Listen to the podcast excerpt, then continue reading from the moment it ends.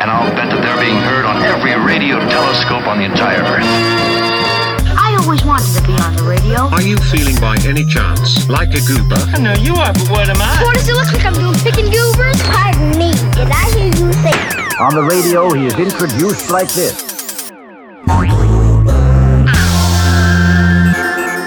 Welcome back to the Goober Hour. I am now here with the man of the hour, Monsieur Billy Kelly. Thank you for joining us. You're welcome for joining us. Thank me for joining you.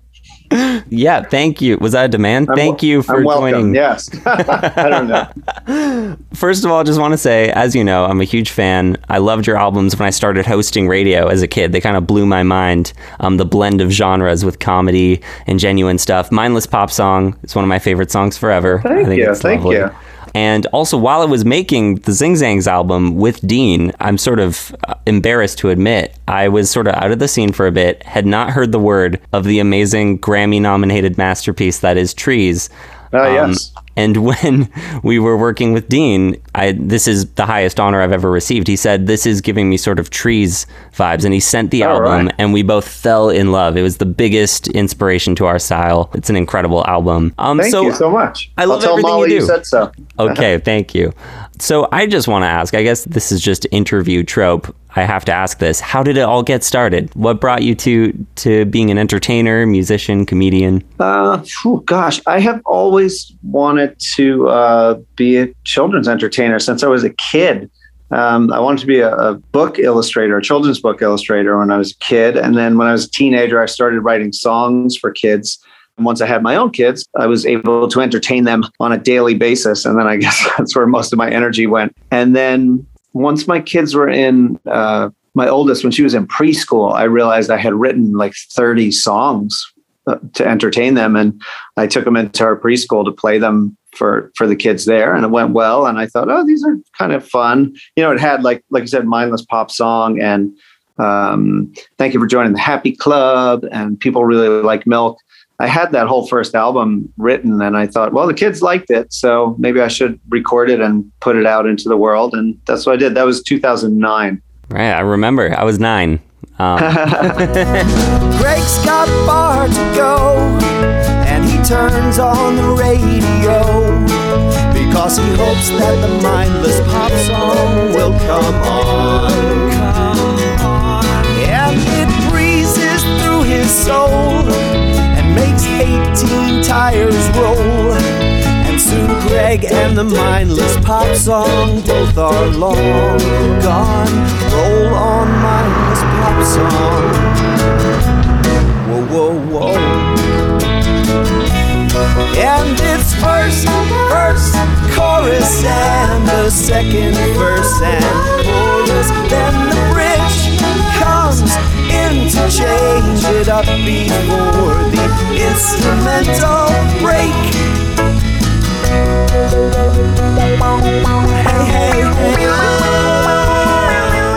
As a songwriter, I think that you're one of my biggest inspirations because of your approach to sincerity versus silliness. I think you've got all sides of the spectrum with albums like Trees, but then also uh, albums like Whelp. Like I like I love the balance that you do. Do you have any specific approach when it comes to writing songs?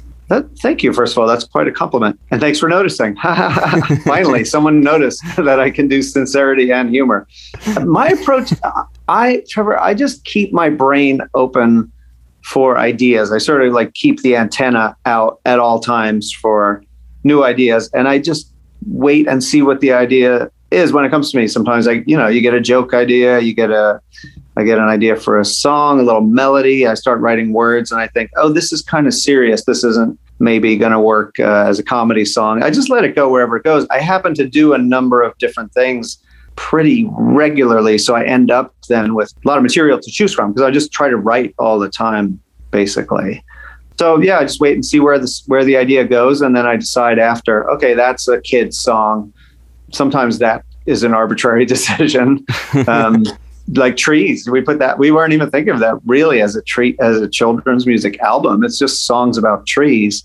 When we finished it, we said, "Well, something about it feels like it's for kids," but I don't. I never actually understood why an album called Trees has to just be for kids. You know, I have a joke that you can you could sing about going to the beach. That's for adults. You could sing about uh, love. That's for adults. You could sing about driving a car. That's for adults. In fact, that's the entire Beach Boys catalog. Um, but you do a song about an album about trees, and people say, "Well, clearly that's for children." Uh, so I, sometimes I let the audience decide too. So Right. That makes I don't know sense. what I don't know what I'm doing. I think that's the short answer, Trevor. Okay, great. Because I was going to ask, like, what? How do you categorize the amount of stuff that that you come up with? What ends up being a joke for a stand-up set? What ends up being a full song on an album marketed for kids? Um, what becomes an adult indie song? Is there any specific factor? You know, again, it's just I just write all the time, and that's always my advice to people. Like when I talk to other people doing this, I say just keep making stuff, and eventually, you know, like if you're a painter and you go in your painting studio every day and paint for half an hour, at the end of a year, you're going to have a lot of things that you've accomplished. And I think just by keeping the creative wheels turning, keeping ideas, you know, keep churning out ideas, I just have a lot of stuff to choose from. And it usually just dictates itself. Like I have this silly song I just put out called Overrun with Fruit Flies. Um, Yeah, we played it. We played it last. Oh, thank week. you, thank you. um, so that we just had a fruit fly infestation in the house during lockdown, and I was always dealing with these fruit flies. So I just started singing about it, and I wrote half of the song, and I thought, oh, that's funny. And then I found it maybe a year, a year and a half later, and I thought, oh, this is kind of good, but it's only half finished. So I went and I wrote the second half, and so I, I like that approach because I'm a visual artist too, and I'm used to that idea of just having sketchbooks and and when you don't have an idea, having a place you can go to just look at what you've already done and see, like, oh, this is kind of good. This could be turned into something uh, that would be funny for kids in a comedy show, or that would be a good, catchy kids' music song, or not. You know, if it's not that, then I just turn it into whatever I think it wants to be. Well, thank you for answering the question that I was now going to ask, which is, is that autobiographical? Um, that was the first question I had The while listening to Over with Fruit Flies. Um, I'm happy to know. yes. Sadly, it is. My house is overrun with fruit flies. Overrun with fruit flies. Situation could improve. There's so many I can't catch swat. They're loving all the fruit I bought. They're taking over and I don't approve. Well, on that note, please indulge me now as I go full Billy Kelly fan mode. I am going to ask Yeah. you questions about your discography Okay. that no general listener is going to stay tuned for. um, I, I may not even know them. one of the many career highlights you've had was duetting with Davy Jones from the Yes. Monkees on the album Is This Some Kind of Joke? I remember that happening in 2010 um, while I was hosting, just beginning to host Kids Radio. I told my mom about, you know, I told my mom about everything. I was 10 years old. Um, but I was like, hey, and Billy Kelly just has a song with Davy Jones. And it actually made her gasp for the first time. Anything about kids' music made her gasp. And um, she listened to the song. What was it like to work with Davy Jones? And how did that come about? It was amazing. He was a lovely guy. I was friends with, uh, I still am friends with his bass player. And I had this idea. I just loved the Monkees so much. And I had this idea for this song. And I thought, I, I knew my friend knew him. And I said, Do you think David Jones would sing on this song that I made? And he said, Well, write him a little note and I'll drop it off to him. And I did. And sure enough, the phone rang one morning a couple of weeks later. And uh, it was so funny. He would always say, um, I, I talked to him a, a bunch of times and we went to the studio together and we did the video. But he was funny because he would always say, like, if he talk, he would talk about like Mike Nesmith. He's like, I was talking to Mike Nesmith, you know, from the Monkees. And he would say that, you know, from the Monkees. And then he'd say, I was talking to Ringo Starr once, you know, from the Beatles. I was like, yeah, I know who I know who Ringo Starr is, Davy. it was really funny. And he wasn't name dropping. He just like that guy was a legend. He came up with all, you know, he knew all those guys. He knew the Beatles. He hung out with them. So he he was great. He was a good sport. He was really funny. And I was really sad, you know, that we lost him, and uh, it seemed like we were going to maybe remain friends after that. But he was he was a cool guy. Me and my haircut. Me and my brand new haircut. We're strolling along. We're singing this song. Me and my haircut. Me and my brand new haircut. We're going downtown. We're making the rounds. My old friends don't recognize me when I say hello. Do I know you? Yeah, but then they recognize me they go, whoa, whoa. Oh, you got a haircut. Hey, you got a brand new haircut. I like it. Thanks, You're welcome. thanks for saying you're welcome. I'm now moving on to the album again. That was one of my Yes. favorites also, with another autobiographical check. Is You Yeah. Made Me a Sock Monkey a true story? Yes. um, yes. Thank you for asking. Finally, the hard hitting questions.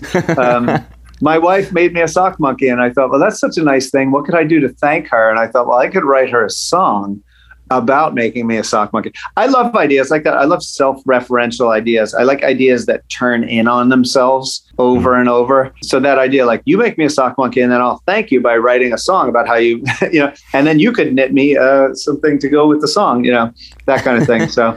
I just found that idea funny of like thanking someone with a song and actually describing what they did. So yes, that was uh, that's a true one. You got me. You made me a sock monkey, and I really want to thank you because you made me a sock monkey. What a beautiful thing for somebody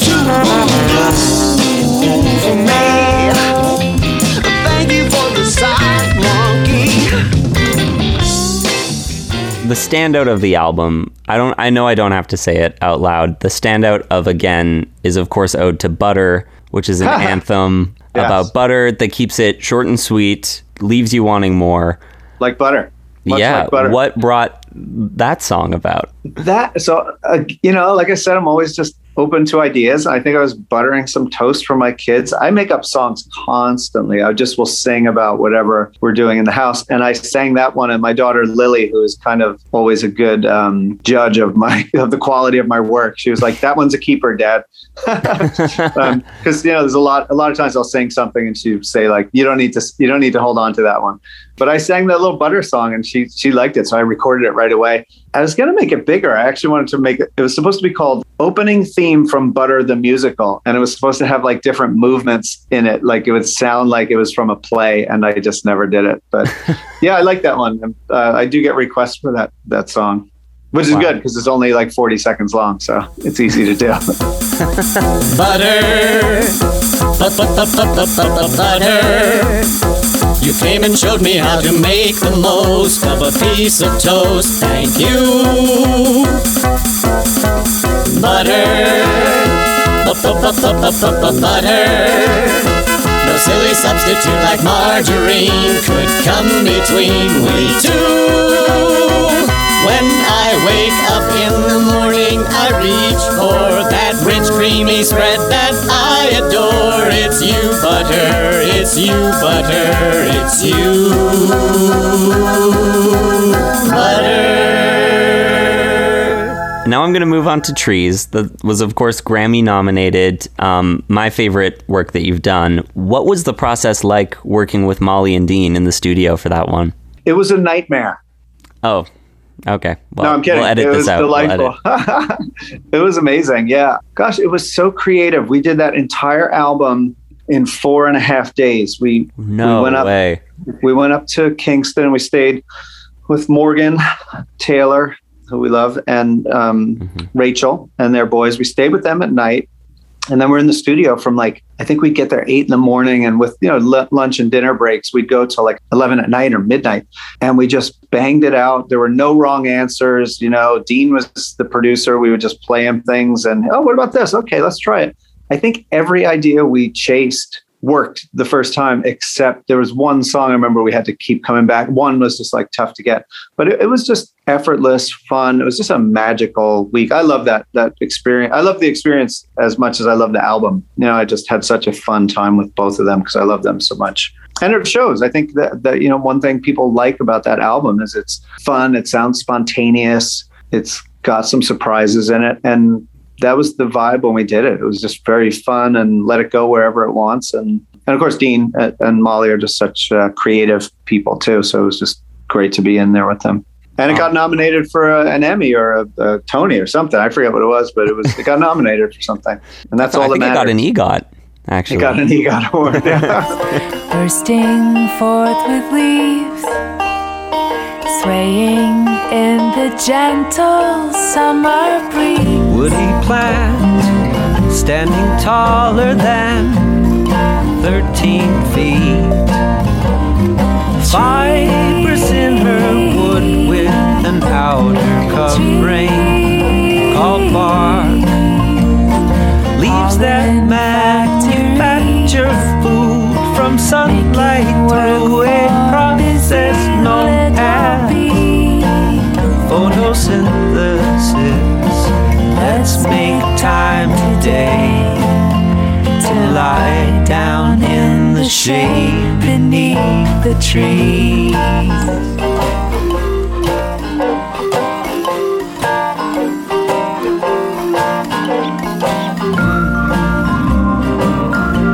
I'm going to bring this project up. Um, this was where my personal life and my career life combined. Everyone in my life, for whatever reason, was talking about Mike Bennett's Dinolandia in Portland, Oregon. I think it went TikTok viral or something like that. Um, Yeah. But it was this incredible display of artwork by Mike Bennett, dino themed. And I was like, hey, I have a connection to that. I think Billy Kelly composed the music for that exhibit. Is that correct? yes, I did. That's incredible. Um, what was it like to to do something fully instrumental and for the purpose of an of an art exhibit?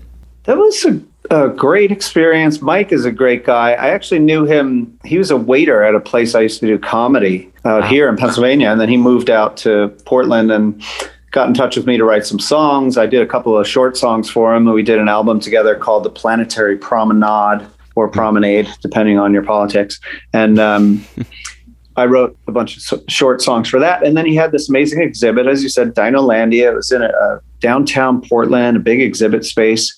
And he needed 30 minutes of instrumental music. I had never done uh, an instrumental project before. It was interesting. I wasn't sure I could do it initially. Um, you know, 30 minutes is a lot to fill with no words for someone who's like, you know, I'm lyrically driven in my in my in my music.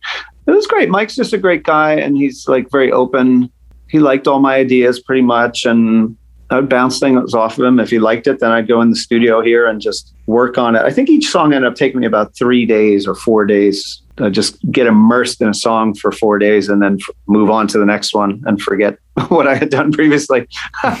So for those listening, that is about the time that Trees took to record in full each song in Dinolandia. Took about me a Trees level amount of effort Yeah. and time. That's how bad I am at recording on my on my own. But but that's writing it, recording it, mixing it, mastering it. You know, like I did it all. I played everything on the album. I'm very proud of that that music. I really like it. I don't know that it's really found an audience. I was hoping, you know, I think they had 200,000 people go through that space. I was hoping that people would sort of latch onto the music. I think it certainly enhanced the experience from everybody I spoke to. The music worked, but I don't think it was quite let's go home and listen to that again. I don't know. I like it. I'm, I'm very happy with it, but it's the, it's different from anything else I've ever done. Right. No, it's it's very cool. And speaking of cool things about you, this is my favorite thing about what happened before this interview. I hmm. was prepping. I always kind of do a bit of research, just refresh myself before interviewing people. And I'm telling my partner about how cool Billy Kelly is. I'm like, Billy Kelly is like, ideally, this type of stuff is what I want to be doing. It's so cool. The clock strikes nine on your Spotify, and a new album called Music from the Show releases. It's a soundtrack to your Facebook live stream, Billy Kelly's Friday evening family friendly comedy show. It has a, la- a hilarious songs on it. It's an incredible piece of art. You are such Thank a you. genuine artiste that you did not inform me that you literally had a collection of music coming out the day of our interview, which makes me laugh. Listeners, for context, we obviously we ask our guests like what they like to promote. People always come to talk about their new stuff. You mm-hmm. you said, if I'm correct, your response was, "I can talk about any old thing I want." I think that's what you said, and did not even mention that today you have a new album out. I should probably get on top of that kind of thing. Trevor, No, I'm- that's I'm- that's what I aspire to. You just make it for I'm- the sake of making it. That's it's well, it's not deliberate. I'm I'm a creative person first and foremost, and I'm not good at promoting myself. You know, so like I actually I forgot. I woke up this morning. I thought, oh yeah, that thing comes out today. Um, but that, yeah, I love that that this album. It's called Music from This Show, as you said, and it's just 27 weird tracks that I made for this Facebook show that I did every single week during. Um, it's my dog. He Oh, yeah. hates that album, and uh, sorry. um, from the first lockdown through like when we were vaccinated and could go back outside. My daughter Lily and I did a show together every week, or I did it, and she was the co-host and had no idea what I was going to unleash upon her in real time on Facebook. Um, and I made all this music for it. I forgot about it. So it's 27. I think it's 27 tracks, and it's short. It's like 35 minutes or something, and it's goofy. It's very lo-fi, but it's it's like what I was saying earlier. You know, sometimes I go back into the, these folders and collections of ideas that I have, and I thought, holy cow, there's a whole album here of stuff, and some of it is actually listenable. so, yeah, but sorry I didn't tell you about that. no, don't be. That's I, you know what? Because I do my job well, I figured it out. Yeah, you do. and we're here. Speaking of researching, while looking into you even more than I know, I discovered from your website you opened for Barack Obama. Please give me the context of that. What's that So story? in, in 2008 when he was running it was still in the in the primary he was running against hillary clinton and i read an article in the news that said that i, I was a supporter of barack obama at the time uh, still am but um, i read that he was struggling with um, caucasian male voters in their mid 30s which is exactly who i was at that time and so I thought, oh, I'm going to write a song just to like support him and play that up. So I kind of, you know, I got a, like a John Deere tractor hat and I hung an American flag up. I made it as patriotic as I could. And I sang this parody song, um, the, the old song, I've Been Everywhere. Do you know that song? It's a I think Johnny so. Cash. Yeah. It's written by a guy named Geoff Mack. I've been to Reno, Chicago, Fargo, Minnesota, Buffalo, Toronto, Winslow, Sarasota, Wichita, Tulsa. He lists all these place names. So I changed it to from I've been everywhere. I made it he'll win everywhere, and he he's going to win. And I, then I changed all the place names to Pennsylvania towns. He'll win in Millview, Rockview, Waterloo, Lackawanna, Fairview, Bellevue, Sweet Bruce, Susquehanna. And uh, anyway, I just made it and put it out. It was the funniest thing. I put it out in the morning about 10 o'clock on my YouTube. And I think it was three or four hours later, the campaign called me. And the thing already had like 20,000 views or something. And they said, How would you like to come open for Barack Obama at a rally, uh, you know, next week or something? And I said, Well, I have to ask my wife. So I asked her, I went to check with her and she said yes. And yeah, I got to open for him then in front of, I think it was 10,000 people. And I played for half an hour. I played that song and I, I don't remember what I played. I had to fill 30 minutes. I know that. But that, that was Wow. a neat, I, I've had, you know, if you keep coming up with ideas and keep throwing them out in the world and you see what sticks, that was one that stuck. That was actually kind of a big thing for me at, at the time. I'm very proud of that. So, and he won because of it. Uh, so thank you. You're welcome. I think he actually won an EGOT, which is incredible. Yeah.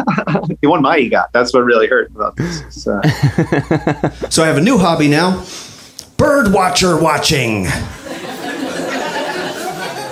What I do is I go out, find some bird watchers, stand directly in front of them, and look at them through binoculars.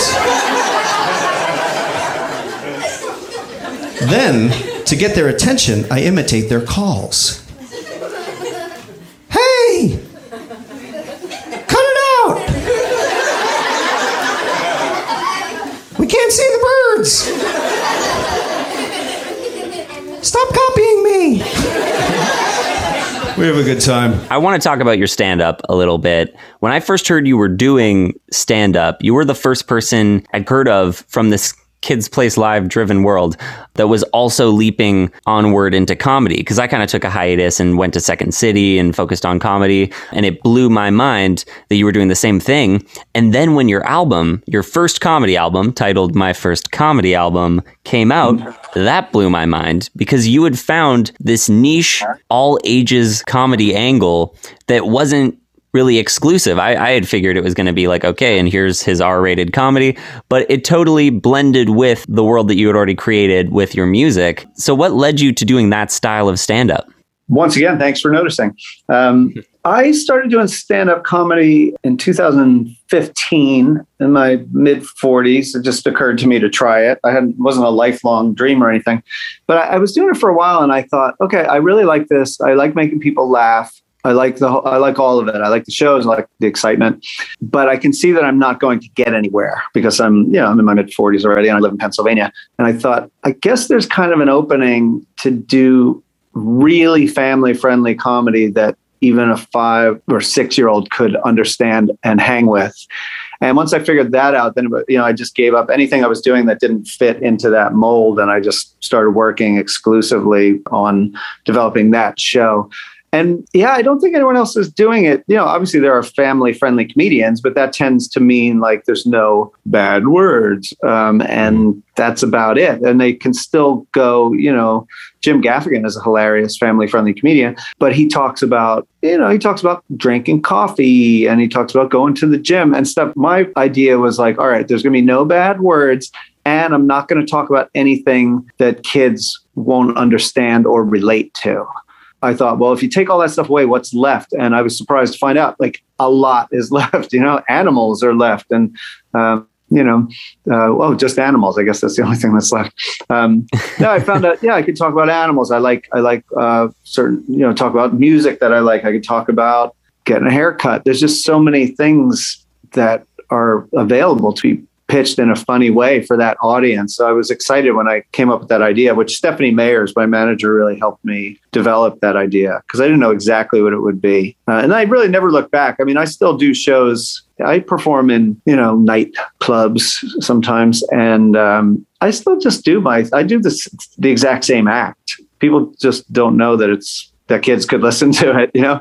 Um, they like, they don't realize I did a show once with uh, I did an eight o'clock show somewhere, and I did fa- it was family friendly, and then I had a ten o'clock show after it, and it was a different audience. It was only adults the second show, and one of the comics asked me, "What are you going to do for the second show? What material?" I said, "The exact same material as the first show." um, you know, if people don't know that it's quote unquote kid friendly, then they don't really think about it. I think I'm getting off topic of the original question. Um, I forget how I did it. okay, great. No, that works for me. I was going to ask Has there been any struggle for you in maintaining that style in the context of like nightclubs and things like that? Because I know as someone in the comedy scene, I, I love the stuff that I do that's all ages, but there's always sort of, there's such an, an easy temptation to do stuff that caters more to a, a rowdy crowd just because that can sometimes be your audience in New York and Los Angeles and things like that. What has been your, what's, what's been your inspiration for sticking to it?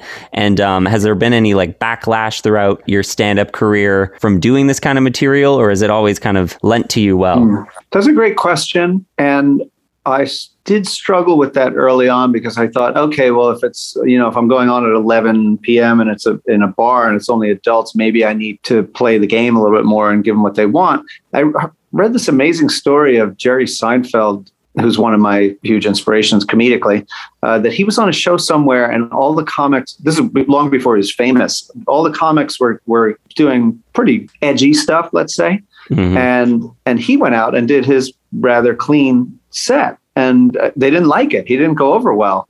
And one of the other comics after the show asked him, they said, How come you didn't change it up for this room, for this crowd? And he said, I'm not focused on this room. I'm focused on getting on the Tonight Show. Mm. Like he had a whole other goal and so once I heard that, and I thought, okay, I'm not trying to get on the Tonight Show, but I am trying to be the best entertainer I can be, uh, the funniest comedian I can be for family audiences. So that means then I'm just going to plow through it. If it's not working, if the room wants something edgier, I'm still going to just try to make my stuff as funny as it can be for them, because that then makes me better at what I want to do rather than, you know, trying to change what I want to do for somebody else which is the right. secret to a lot of things, right? Don't change, do what you want to do as long as you're not hurting anybody and focus on that. And like the painting analogy, just a little bit at a time, one show here, one show there. And pretty soon you got a couple hundred shows under your belt and you're like, oh, now I know how to deal with any audience and pitch them this same material and make it funny every time. I'm not saying I could do that, but that's my goal.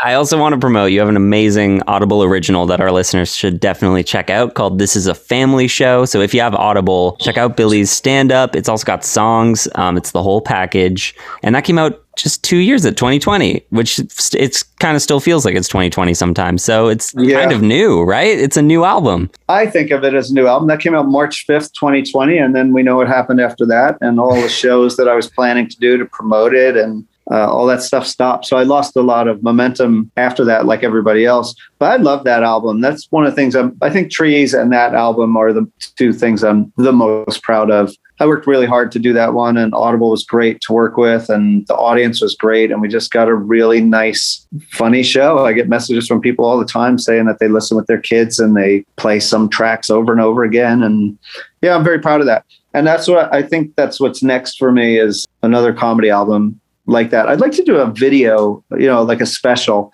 probably half an hour live comedy show with kids and, and adults in the audience, and then film that and make that available through my website or something.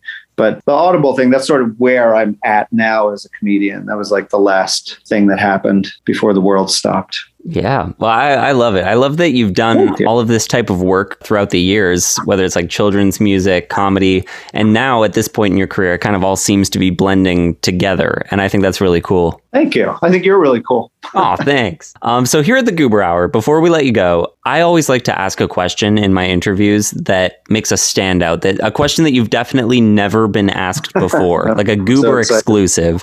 Yeah. And my question for you is, what is your dream treehouse?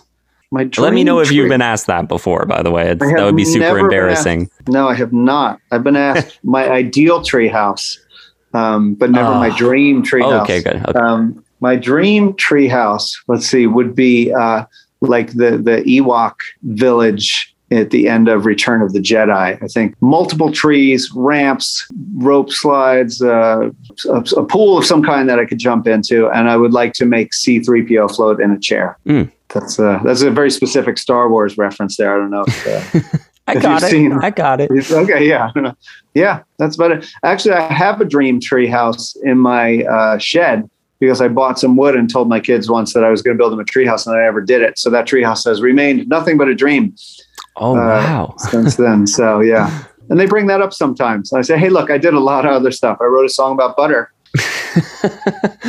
Billy, where can our listeners find you if they have not already Googled you and found all of your work? Um, where's the best place to find you? I am all over that there Spotify.